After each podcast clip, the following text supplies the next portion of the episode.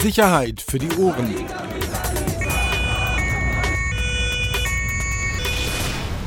Der Podcast aus Berlin. Herzlich willkommen. Neue Folge Sicherheit für die Ohren. Ja, Axel, grüße dich. Alles gut? Geht. Ähm, was machen wir heute? Ist ja doch eine Menge los gewesen mal wieder. Wir reden über zwei Sachen. Einmal über die Mega-Geschichte von mir, die wirklich groß auch in der Bundesausgabe drin war. Und die kleine Geschichte von dir, die kleine in der Bundesausgabe dran war. Aber über die leider ganz Berlin spricht. Scheiße. Ja, so ist es dann. Ist es doch kein Konkurrenzkampf hier? Für mich schon. Ja? Ja, ja so bist du, gell? Ja, wenn du, du bist nicht so meine Konkurrenz, wer wäre noch da? Du bist einfach wirklich so. Ich muss, ich brauche diesen Druck. Wir aber reden als, komm, lass uns als erstes über deine Geschichte reden. Das war auch mir ist es egal, genau. Dann machen wir das. Ähm, oh ja, aber da müssen wir schon ein bisschen ernsthaft werden jetzt, weil das ist wirklich, ähm, ich weiß nicht, wie du das siehst, aber aus meiner Sicht, sage ich dir ehrlich, ist das so in der Recherche, Thema Polizei, Berliner Polizei, ähm, ist das echt so im, im, äh, im Umgang, das ist echt ein Tiefpunkt. Also, ähm, Geschichte war ja gestern im Blatt, geht darum, um den sogenannten äh, Wettbüromord. Januar zweitausendvierzehn, Tahir Özbek, der ähm, von einem Hells Angel, Recep Okatan, ähm, erschossen wurde mit mehreren Schüssen. Insgesamt über fünfzehn äh, Leute, die meisten davon Hells Angels, waren in dieses Wettbüro reingestürmt. Den Fall kennt jeder oder die meisten. Und ähm, genau, danach erschossen worden. So, und seit vier Jahren knapp jetzt läuft auch der Prozess gegen... Wir waren auch. Gegen elf, zweimal geladen? Zweimal geladen als Zeugen, genau. Seit vier Jahren läuft der jetzt fast.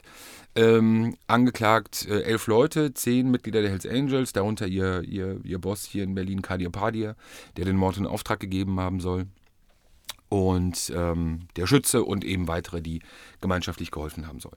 So, und jetzt wissen wir ja beide, weil wir den Fall von Anfang an ähm, auch verfolgt haben, es gab ja recht früh, und wir haben damals auch darüber berichtet, Hinweise, dass es eben vor dieser Tat ähm, so war offenbar, dass die Polizei bereits Hinweise darauf hatte, ähm, dass es eine Tötung von Tahir Özbek geben soll. Hintergrund waren Streitigkeiten drei, vier Monate zuvor vor einer Diskothek hier am Alexanderplatz, ähm, bei der Tahir Özbek, das spätere Opfer, Mitglieder der Hells Angels verletzt und angegriffen haben soll und daraufhin eben ja, ein Racheakt äh, folgen sollte.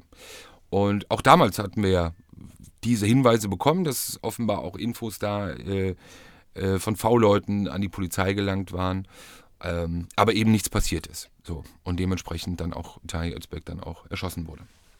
So, und jetzt ist es so, und darüber haben wir dann gestern berichtet, dass das Landgericht, ähm, die Kammer, die den Fall äh, verhandelt, jetzt in einem, in einem rechtlichen Hinweis, wie sich das nennt, an die Prozessbeteiligten festgestellt hat oder beziehungsweise jetzt kurz vor Ende der Beweisaufnahme eben wirklich definitiv festgehalten hat. Und ich will die Passage kurz vorlesen, wie das Gericht das sieht.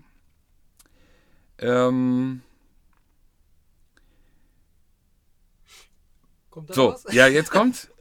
Bewusst und unter billigender Inkaufnahme der Tötung zwingend gebotene polizeiliche Maßnahmen unterlassen, um die potenziellen Tatbeteiligten nach einer Tatbegehung strafrechtlich zu verfolgen. Weiter oben steht noch, dass äh, bereits ähm, ab Mitte Oktober Hinweise der Polizei des Landeskriminalamtes äh, vorlagen, dass es eben zu einem Racheakt auf Tahir Özbek kommen soll. Also bewusst und billigend in Kauf nehmen, den Tod eines Menschen. Und das stellt immerhin ein, ein Landgericht, eine Kammer fest. Muss ich schon ehrlich sagen, habe ich, also habe ich so noch nie erlebt. Oder auch so, noch nie so in, in der Heftigkeit wahrgenommen. Du? Also als Vorwurf gegen die Polizei, gegen das Land. Ja, habe ich so. Also fahrlässig, was auch immer. Aber wirklich bewusst. Und es ist ja offenbar so gewesen, ähm, jedenfalls hat das der Prozess ja auch gezeigt, Ähm, dass die Polizei eben gerade über V-Leute sehr viele Informationen zwischen Oktober und Januar ähm, bis zum Tod des Özbek äh, bekommen hat. Auf Aufenthaltsorte, äh, Hinweise auf äh, äh, mögliche Aktionen der Hells Angels. Ähm, und der Vorwurf, das muss man ja, glaube ich, fremden oder, oder fachfremden Leuten einfach nochmal erklären, ja, was hätte man denn machen können? ja, das, was jetzt zum Beispiel im Fall auch Arafat Bushido äh, passiert ist, wenn man eben Hinweise darauf hat, dass mögliche eine Person, möglicherweise eine Person gefährdet ist, eine sogenannte Gefährderansprache zu halten. Das heißt, man geht an denjenigen hin, äh, zu dem man Hinweise hat, äh, dass er entweder etwas plant oder vorhat zu tun und sagt ihm, pass auf, als Polizei, wir haben davon Kenntnis, nur mal als Hinweis lassen. Ähm, was ja natürlich schon mal sehr präventiv wirken kann, beziehungsweise auch Luft rauslassen kann, weil derjenige das eben auch weiß dann. Also er weiß, dass er im Fokus steht, er weiß, dass die Behörden ihn auf dem Fokus haben und er weiß, dass wenn etwas passieren sollte, wenn etwas gemacht werden sollte, natürlich sofort die Augen auf ihn gerichtet sind. Ich erinnere mich an den Fall Michael Kuh, ne? Ja, zum Beispiel. Auch. Faisal K., ne? Da gab es ja dann damals auch... Auch Gefährderansprachen, genau. Okay. Gut, ähm, in den Fällen, glaube ich, ähm, wusste das Opfer, ich will das jetzt gar nicht schützen oder so, ne? Aber in diesen Fällen ähm, wusste das Opfer, glaube ich, nicht, dass er irgendwo auf der Liste stand, sondern es gab so eine allgemeine Bedrohungslage. Wobei bei Herrn Özbek war es ja tatsächlich so, der wusste das, was auf ihn zukommt. Der genau. hatte eine schusssichere Weste getragen, der ja. hatte eine Waffe, eine, eine, eine, ein Eisen dabei, ne? Ähm, nicht an dem Abend. Nicht, ja, nicht an dem Abend, aber genau. er hatte eine. Er hatte eine, ja, genau. Genau, so. Äh, an dem Abend hat er sie nicht mitgenommen. So, ähm, de, der wusste, dass da was kommt. Ne? Muss man auch nochmal sagen. Absolut, aber das macht es doch aus meiner Sicht nur noch schlimmer. Das heißt, sogar das Opfer oder das, das derjenige, der, der in Gefahr ist, der weiß es sogar schon, ohne dass er eben von der Polizei darauf hingewiesen wird, was zu so einer Gefährderansprache ja eben auch gehört. Du sprichst ja als Polizei da nicht nur den an, der als mutmaßlicher Täter oder zukünftiger Täter in Frage kommt, sondern eben auch das entsprechende Opfer, das ähm, in den Fokus gerückt wird. So, und der weiß es davon. Der, natürlich ist es nicht äh, zu verharmlosen. Wir reden hier über Personen, die ausschließlich wirklich im kriminellen Milieu unterwegs waren. Aber trotzdem, das ist doch scheißegal. Also trotzdem muss doch die Polizei eben genau diesen versuchen, diesen Eindruck zu verhindern, der jetzt entsteht oder jetzt entstanden ist, auch eben durch diese klare Aussage des Gerichts, dass man offenbar ganz bewusst den Tod eines Menschen in Kauf genommen hat, um endlich nach Jahren der, der Ermittlungsarbeit gegen Kadir Padir und seine Truppe, die, der man jahrelang nicht auf, auf die Spur kam, wirklich viel probiert, viel gemacht hat, aber man möglicherweise in dem Fall gedacht hat, alles klar, jetzt haben wir ihn, wir haben die Infos, wir haben so viel, jetzt warten wir einfach ab, dann wird dieser Mensch erschossen, so, und was passiert? Kurze Zeit später wird er auch festgenommen. Ich sag dir ehrlich, also das finde ich, äh, und ich hoffe auch nicht, dass wir jetzt nicht, weil es unsere Geschichte ist, sondern insgesamt als Thema, ich hoffe auch wirklich, dass wir hier nicht einfach zur Tagesordnung übergehen, auch innerhalb der Polizei. Äh, und für mich stellt sich auch die Frage der Verantwortung des L K A-Chefs, äh, Herrn, Herrn Stajow, der damals im Amt war, der heute im Amt war. Ja, also ich finde, ganz ehrlich, es gibt keinen schwerwiegenderen Vorwurf an die Polizei äh, als einen solchen, der jetzt äh, seitens des Gerichts erhoben wurde. Und die Polizei hat sich jetzt dazu geäußert, auch uns gegenüber dann, und dass man schockiert ist über den Vorwurf und aufarbeiten will und so. Aber es wird ja zwangsläufig auch äh, einen Prozess geben, nehme ich mal, ne? Oder Anklage erhoben oder Ermittlung. Also das ist nach dem Stand eigentlich ja ein, zwangsläufig zu erwarten, oder? Dass es dann, genau, Einleitung von Ermittlungsverfahren gegen... Gegen die damals... Wer war damals äh, äh, Kommissariatsführer? Ich mache jetzt keine Namen. Okay. Das ist ja auch, also die, die Vorwürfe richten sich, sich ja bislang hauptsächlich gegen diejenigen, die halt wirklich auch in Tagesarbeit eingebunden waren. Dass eben da Übermittlungen bzw. Informationen schlecht oder zu spät weitergegeben worden sein sollen. Dann ging es auch um das Problemthema Übersetzung, äh, ähnlich wie auch bei Anis Amri. Das Problem, wie lange haben Übersetzungen gedauert. Aber das, das muss ich ehrlich sagen, ist, ist etwas... Äh, das ist, guck mal, du, du gibst ja auch gerade diesen, diesen ganzen immer mehr werdenden Polizeihassern, die ja auch in unserer Gesellschaft schon unterwegs sind, ähm, gibst du ja einfach mit so einer Geschichte auch ganz klare, ganz klares Futter und eben auch eine Angriffsfläche, die, die du als Behörde eben aus meiner Sicht niemals, niemals in diesem Leben geben darfst. Ähm, deshalb, da muss ich schon echt sagen, dass... Ähm, Wie gesagt, hoffe ich keine Tagesordnung, sondern dass das wirklich ähm, komplett intern mal aufgearbeitet wird und jetzt auch dank der neuen Polizeipräsidentin, ähm, die eben recht neu im Amt ist, vielleicht auch die Chance eben auch hat, dieses Ding komplett aufzurühren. Okay, Zitat auf Twitter. Ähm, sollen jetzt im Milieu die Gangster voreinander beschützt werden? Die Rot-Weißen vor den Clans, die vor den Tschetschenen oder der Bratwa sind jetzt alle Gaga geworden. Schreibt wer? wenn die sich gegenseitig abknipsen, ist das ihr Problem, jedenfalls solange keine Unbeteiligten in Mitleidenschaft gezogen werden. Schreibt wer? Ehemaliger Polizist. Gut, also muss ich halt ganz klar ehrlich sagen, ist ja, ist ja blanker Unsinn, also aus meiner Sicht. Wir reden ja jetzt nicht darüber, über gegenseitige Streitigkeiten. Wir reden jetzt nicht auf der einen Seite Hells Angels, auf der anderen Seite irgendein Clan. Wir reden nicht auf der, also wie zwei Teams oder zwei Mannschaften, wo du natürlich auch als Ermittlungsbehörde die ganze Zeit ähm, Hinweise hast oder irgendwas aus dem Milieu hörst, äh, die wollen die angreifen oder da gibt's Ärger. Wir reden hier über eine Einzelperson. Also wir reden über eine Einzelperson, Tahir Özbek, das Opfer, ja, der vorher auch im kriminellen Milieu unterwegs war, ja, der auch mal eine Zeit lang bei den Bandidos war, ähm, aber wir reden trotzdem über eine Einzelperson, der einer Gruppe gegenübersteht, wie den ähm, Hells Angels, beziehungsweise auch als, als Gegner auf seiner Seite hat. Wenn ich das In, in diese Kategorie, wie, wie in diesem Tweet gerade beschrieben, einordne oder zusammenfasse, ja gut, dann Prost Mahlzeit. Also dann, äh, dann ist es ja dann doch so, was viele ja auch irgendwie sagen, alles klar, wie heißt der Spruch, äh, Pack schlägt sich, Pack verträgt sich, ja dann sollen sie alle machen und, und wir halten uns irgendwie raus.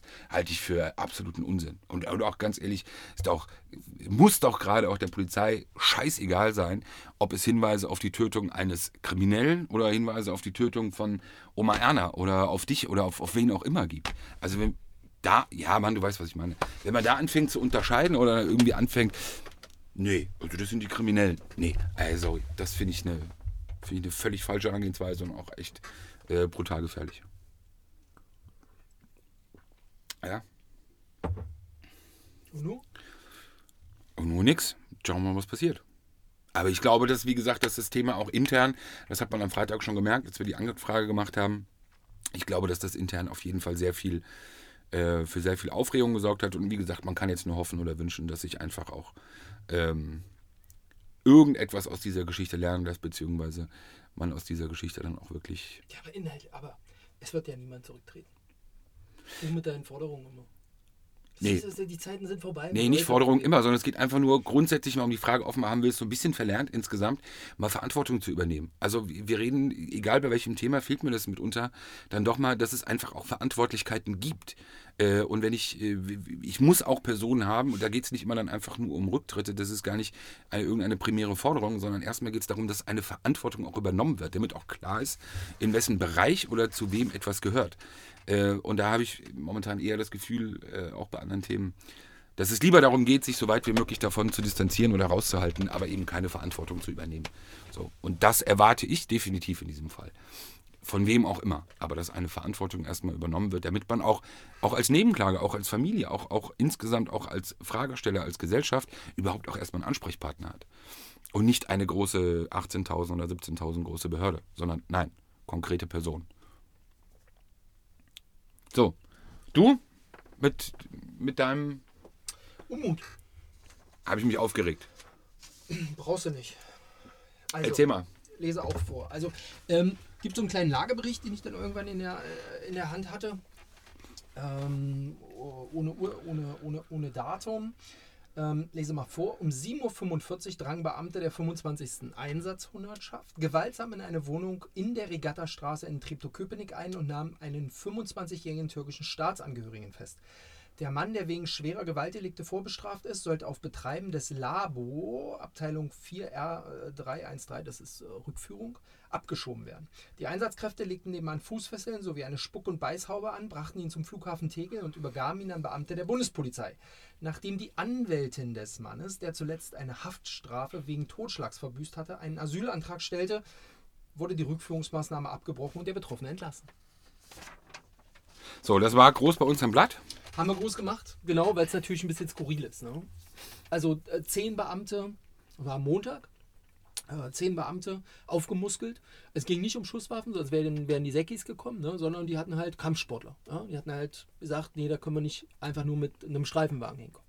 Also zehn aufgemuskelt, Ramme, ähm, vermummt, plus Beamte von der interkulturellen Aufgaben, irgendwas... zur Beruhigung, nehme ich mal an, und zwei Leute halt vom äh, Gefangenentransporter. Mhm. Die sind dann darin. äh, die Mutter sagt, sie hätten ja die, die, eine Waffe an den Kopf gehalten äh, und haben den jungen Mann, den Umut, ähm, mitgenommen. Der ist jetzt fünfundzwanzig, Wegen was saß der? Der saß wegen versuchten Totschlages in Tateinheit mit, ich glaube, gefährlicher Körperverletzung. Es gab zwei Fälle. Einmal hat er auf dem U-Bahnhof Neukölln eine Auseinandersetzung gehabt. Daher rührt der versuchte Totschlag. Und dann nochmal ähm, ähm, zweitausendzwölf in einem Internetcafé in Neukölln. Ähm, da hat er auch jemanden ziemlich bearbeitet. Also kampfsportmäßig ähm, schon, schon heftig. So, der war jung, jung. Ein Jugendgericht hat praktisch beide Taten zusammengezogen, hat dann ein Urteil gefällt, vier Jahre und ein paar Monate. Und die saß in Haft. Hat er abgesessen, bis auf den letzten Tag. Weißt du, wie lange der in Deutschland ist? Oder war? Der ist hier geboren, sagt er. Er sagt, er ist hier geboren? Genau. Also ich bin ja bei dem Thema nicht ganz so bewandert und das ist ja auch juristisch sehr schwierig. Aber was ich nicht verstehe, da ist jemand fünfundzwanzig Jahre, sitzt hier in Haft und hat hier offenbar bisher noch keinen Asylantrag gestellt. Obwohl er eigentlich in Deutschland geboren ist. Genau. Und das macht er dann aber in dem Moment, ja. als er eigentlich abgeschoben werden soll. Was ja auch völlig richtig ist. Also die, die Möglichkeit, wenn es die gibt, steht da jedem zu und natürlich kann er die machen. Aber dann stellt sich für mich die Frage, wieso war der überhaupt vorher so lange da? Wann ist der entlassen worden aus der Haft? Also, oder anders gefragt, welch, welchen... zweitausendvierzehn rein. zweitausendvierzehn, also die Anwälte haben äh, Revision eingelegt, das ging zum Bundesgerichtshof, hat er entscheidet, nee, alles richtig und dann ging der rein für vier Jahre. Also zweitausendvierzehn, der, ach, der ist gerade erst der raus. Der ist gerade erst raus, genau. Ach so, und, und sollte dann... Sie, genau, und da wollten sie ihn dann äh, sozusagen holen. Ne? Und welch, aber welchen Status hatte der dann vorher? B A M F sagt es nicht. Die Mutter sagt, mit der wir uns unterhalten haben, die Mutter sagte, ähm, es, sie wäre Opfer einer Zwangsheirat geworden und hat sich dann aber von diesem Mann getrennt und der hat als aus Rache die Unterschrift verweigert und also dass es, dass er sein Sohn ist und deswegen ist er praktisch, hat er nie die deutsche Staatsbürgerschaft bekommen. Aber hat auch nie Asyl beantragt. Genau. Offenbar. Ja. Aber das dann jetzt. Für mich, er sagt, er hätte an dem, an dem Tag jeden Beamten, wir haben ja auch uns mit ihm unterhalten, er hat jeden Beamten da angesprochen, hat gesagt, hiermit möchte ich gerne Asyl beantragen, hiermit möchte ich gerne Asyl beantragen, hiermit möchte ich gerne Asyl beantragen. Ja, und am Ende hat es dann irgendwie via Anwalt dann doch irgendwie geklappt. Ich nehme an, die Mutter hat dann die Anwältin angerufen und die hat sich dann bei der äh, gemeldet und dann war Stopp. Aber wenn er so reagiert hat, dann muss er das ja offenbar gewusst haben. Also er muss ja gewusst oder darauf vorbereitet gewesen sein, ja. da, oder das Thema muss ihn genau. dann beschäftigt haben, dass er wusste in dem Moment, ich muss einfach nur sagen, ich will Asyl. Und äh, das einfach... Der Anwalt hatte ihm gesagt, ähm, dass es dann wohl einen Brief geben würde vorher. Aber offensichtlich gab es diesen Brief hier gar nicht. Brief mit was? Naja, wo drin steht, sehr geehrter Herr Umut D., äh, wir, Sie sind ausreisepflichtig. Ach so. Und machen Sie das bitte, melden Sie sich und, und selber oder wir machen das. Aber es ist mhm. irgendwie, das gab es ja in diesem Fall offensichtlich nicht. Ja? Gut, das gab es ja in anderen Fällen, über die wir auch mal berichtet hatten. Kannst du dich erinnern, hier Libanon... Äh, ja, Abschiebungen, genau. äh, Irak, äh, Fälle, das brauchen wir nächste Woche, da will ich nächste Woche nochmal anschieben, äh, gab es ja auch nicht. Ja, und dann ist er, wie gesagt, und dann war er dann frei auf einmal wieder am Nachmittag. Komische Geschichte, finde ich. Ja, absolut. Vor Der allem, Aufwand ist so, ist so riesig, finde ich, weißt du? So. Also das ist ja auch so ein Thema, bei dem man ja aufpassen muss, weil es ja völlig überhitzt ist, ja auch, ob es jetzt bei Twitter, Social Media insgesamt oder auch in der...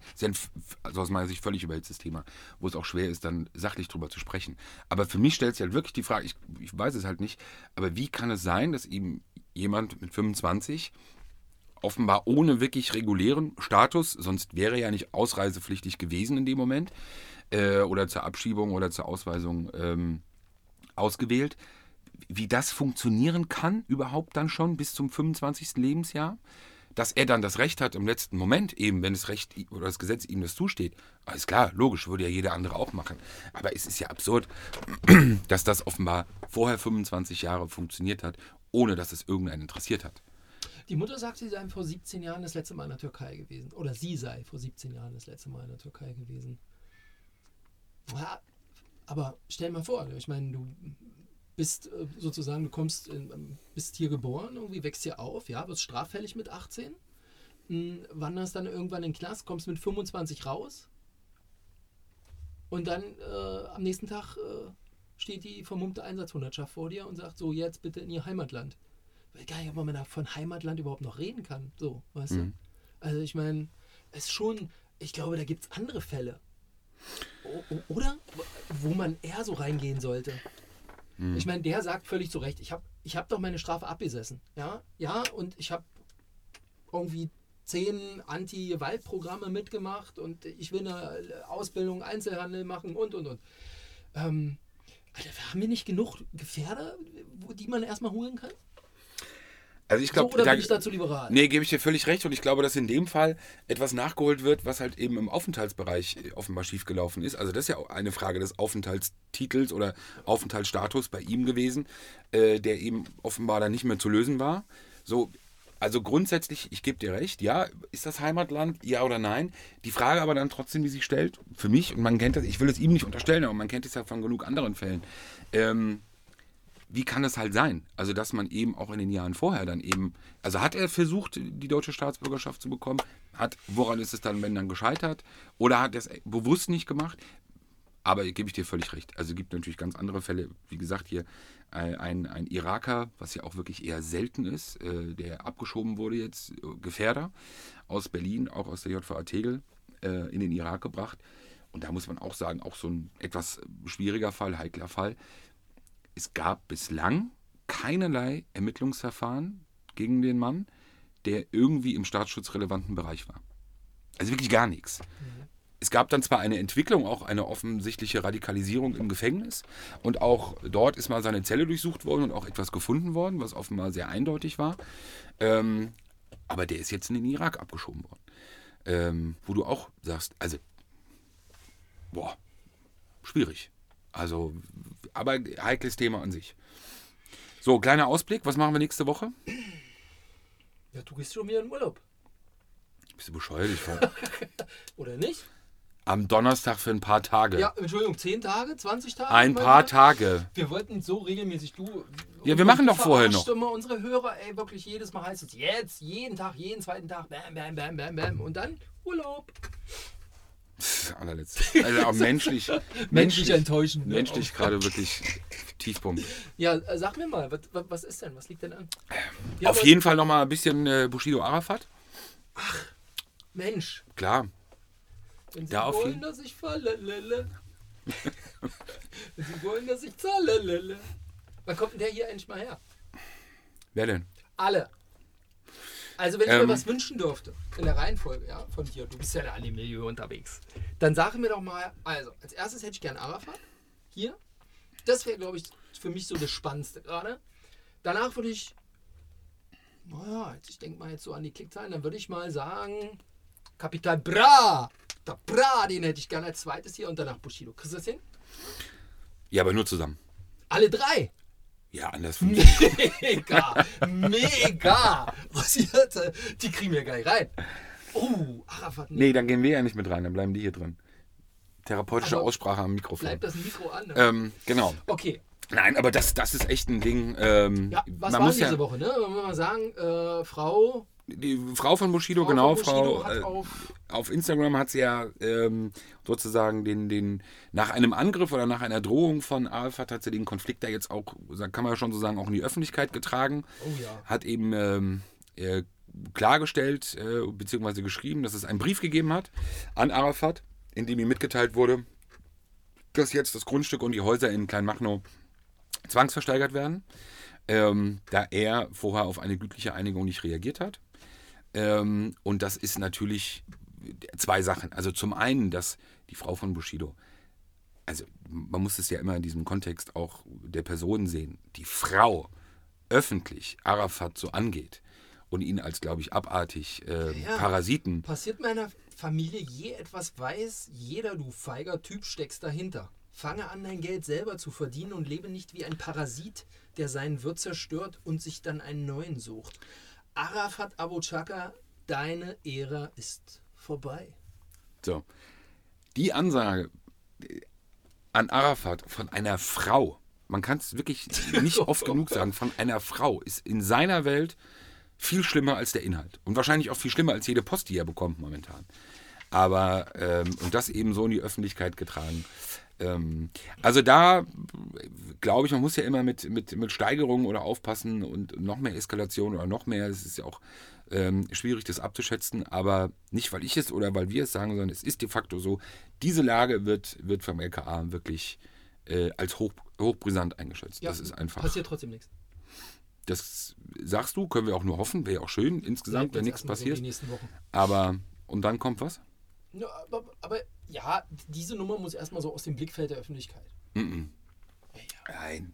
Ich glaube, ich glaube, wir sind da an einem Status vorbei, wo, wo beide Parteien äh, oder vor allem Arafat äh, mit kühlem Kopf agieren oder mit, mit, äh, mit Vernunft, äh, wenn sie die dann haben, äh, agieren, sondern das ist wirklich wie eine angeschossene Hyäne, äh, die einfach völlig unberechenbar jetzt ist und auch völlig unabsehbar ist, was passiert. Glaube ich nicht. Er ist ja gut. Glaube ich nicht. Wenn unterschiedlicher Meinung ich sind. Glaube, Arafat wird kühlen Kopf bewahren. Und gar nichts machen. Wäre ja zu wünschen, wie gesagt. Als du mal mit deinen Wünschen? Nein, ist so. Das ist doch alles viel zu heiß gerade, egal was er jetzt macht. Irgendwann ist es doch einem auch scheißegal. Wenn mir alles wegbricht, wenn alles flöten geht, wenn alles um mich herum zusammenbricht, da bin ich ja irgendwann nicht mehr vernunftgesteuert. Sondern irgendwann kommt einfach dieser Moment, vor dem eben auch wirklich viele Angst haben oder eben nicht einschätzen können, was passiert, ähm, wie es dann ausgeht, beziehungsweise in welche Richtung das geht. Und es ist eben so, es bricht ihm alles weg. Alles.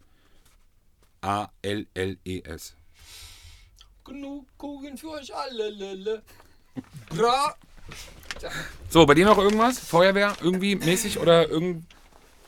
Nee. Hast also du mitgeholfen? Hast du mitgelöscht hier in Brandenburg, der Feuer? Nee. Das ist ja alles von alleine ausgegangen. Ach so. Komm, der Löschpanzer. Einmal Fuß. Alles gut.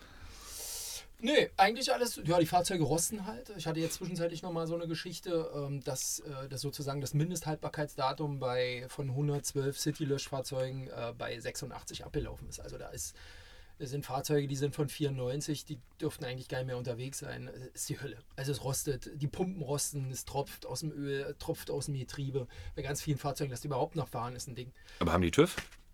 Die kriegen TÜV. Ja, das muss man sich jetzt so ein bisschen anders vorstellen als, als in dem normalen. Also der, der Fahrzeughersteller sagt, hier, ihr kriegt jetzt hier ein Feuerwehrfahrzeug, das dürfte vierzehn Jahre im Betrieb sein. Ja? Und so lange halten wir für euch auch Ersatzteile vor. Ja? Aber danach müsst ihr was Neues kaufen, weil dann ist die Technik weiter und dann rostet es und so. Ja, und das äh, funktioniert bei, der, bei einigen Fahrzeugen leider eben gar nicht mehr, ne? Weil man immer wieder geflickt hat, immer wieder versucht hat, tot repariert hat. Jetzt gibt es keine Ersatzteile mehr für bestimmte Sachen, die müssen sie in Einzelanfertigung bestellen. Was das kostet, ist unglaublich. Also die Fahrzeuge sind echt, da ist wirklich im Moment, ist da die Hölle los. Da geht, da geht nicht mehr viel. Also wenn da nicht ein bisschen mehr bald mal die Fahrzeugflotte erneuert wird, dann äh, wird es ein Problem. Weil im nächsten Jahr und im übernächsten Jahr kommt wieder welche dazu, deren... Ich sage, dass immer Mindesthaltbarkeitsdatum äh, abgelaufen ist. Ähm, ist nicht gut. Es, es läuft wirklich gerade nicht gut. Ähm, da ist viel zu tun. Ähm, gestern Abend auch wieder ähm, ähm, Ausnahmezustand ausgerufen. Weißt du, da kommt so ein bisschen Wind und ein bisschen Regen und Ausnahmezustand. Das ist halt wirklich immer Arbeiten am Limit. Ähm, und jetzt gerade in diesem Sommer... Pff, was ist denn mit dem neuen Branddirektor? Ja, ja, ich weiß nicht, wo der ist. Ja, aber ist ja schon irgendwas. Nee, ich hab noch nichts. Ich hab noch nichts. Aber ist ja schon im Amt? Ja, keine Ahnung. Was ist das für eine Antwort? Ich rede mit der Basis. Ich habe da selber wenig zu tun mit diesen. Das ist mehr so. Ich weiß, du redest natürlich nur mit den Chefs, aber das sind die Leute halt von der Straße. Bra! So. Du bist so ein Schwätzer. So, da freuen wir uns. Ja. Ähm, auf die nächste Woche. Kommen dann Dienstag oder Mittwoch nochmal. Ja, weil ich danach noch ein paar Tage frei habe. Und. So, ich gehe jetzt runter zur Demo. Schönen Wochenstart. Welche Demo? Na, Nein. Nein? Ja, wir haben doch jetzt hier noch vorm Haus haben wir noch so eine Demo. Ach hier, die, ich bin Özil. Genau. Genau. Ja, dann wünsche ich dir viel Spaß. Ja. Du Hetzer. Wir hören uns. Ciao. Ciao. Sicherheit für die Ohren. Der Podcast aus Berlin.